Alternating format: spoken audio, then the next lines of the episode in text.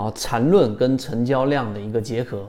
那首先我们先说这样的一个问题，在交易过程当中，你想做低吸啊，当一个标的它出现了快速的调整，我到底应该是在放量的过程当中下跌放量，然后去建仓，还是我们说在下跌过程当中缩量去建仓？如果你认为是前者的，回复幺幺幺；你认为是后者的，回复二二二。我们正式给大家去聊一聊。首先，这个问题它是一个陷阱，为什么呢？它其实就是一个单一模块、单一思维的提问，它没有解，它没有对交易有帮助。但是我们现在就给大家展示，在交易过程当中，如果你去做了层次的模块划分，实际上你是有标准答案的。我们进入到第二点，呃，标准答案我们先告诉给大家，一定是缩量。为什么呢？刚才我们呃这一个给大家提到的是我们在实战过程当中东山精密。啊，我们金鱼报七现在已经创了新高了，对吧？从我们在讲的过程当中，出现过大幅的调整，也出现过修复的翻倍，现在已经创出了从我们在讲到的那个点，二零二一年到现在已经创出了历史新高，还包含着金山清机啊、金鱼报六等等。这些金鱼报标的出现了再次的创新高，虽然说前面出现调整了，但他们的修复力度之强，并且呢现在创新高，都是来自于我们后后面会给大家呃在现在在讲的这样的一个超跌模型。那第二点，我们先告诉给大家为什么是缩量。首先，缠论的结合，你要了解缠论的核心是什么？缠论的核心是我们首先得找到一个中枢。通过画笔三笔以上形成重叠的部分，这个部分呢，就是我们所说的中枢部分，也就是筹码最密集的区域。那么这个区域过程当中的一买是什么？就当一个标的出现了跌破中枢、快速的调整之后，出现次级别的背驰，这个就是缠论当中的我们说的一买。好，这里面还没涉及任何的成交量。那这个过程当中呢，它首先要出现中枢啊，第二个要出现中枢的快速调整，第三个要出现次级别的背驰，这个才是我们所说的一买。好，这是第一个层级，你了解缠论了。第二个就是我们所说的成交量。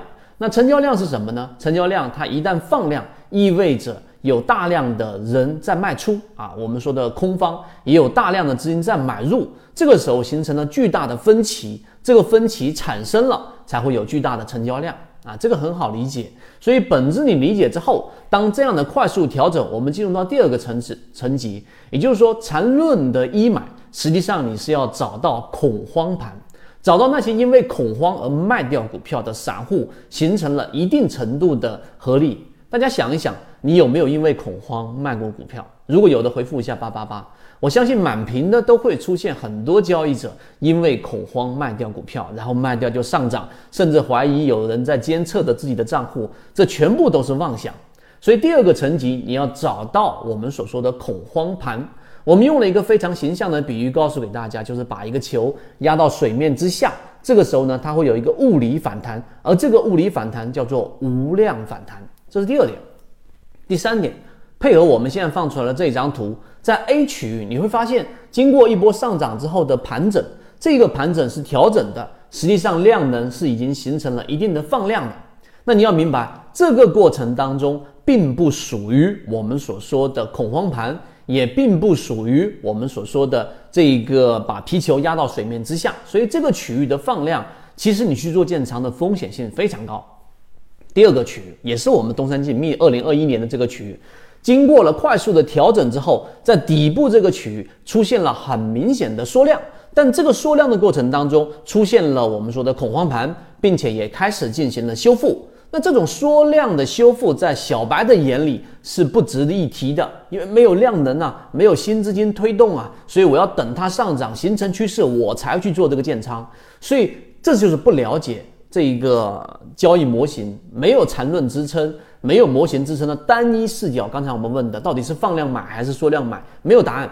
但是到这一个点上，我们说第三个层级，你发现出现了快速的调整，前面也有一个中枢，这个中枢的过程当中是筹码密集的区域，可能跌百分之十它不割肉，但跌到百分之十五、百分之二十，就逐步逐步的出现了一些量能，但不会是放量。刚才我们所说的，为什么不是放量呢？因为大资金并没有这一个腾挪出来，因为这过程并没有形成大量的买入盘，所以卖掉的只是一部分散户接回去了。大家能理解这一点？所以这个我们说的 B 区域，就这个区域，东山精密在这个位置上就形成了我们所说的缠论的一买。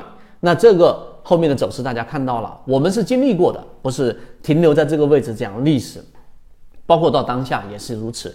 所以它就形成了这个快速的合力，然后快速的形成了翻倍。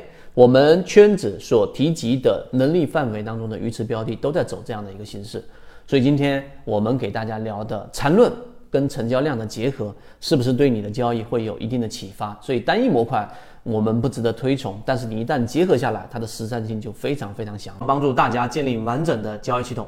如果你也想进一步的去系统学习，可以一步朋友圈搜索。YKK 二五六，一起终身进化。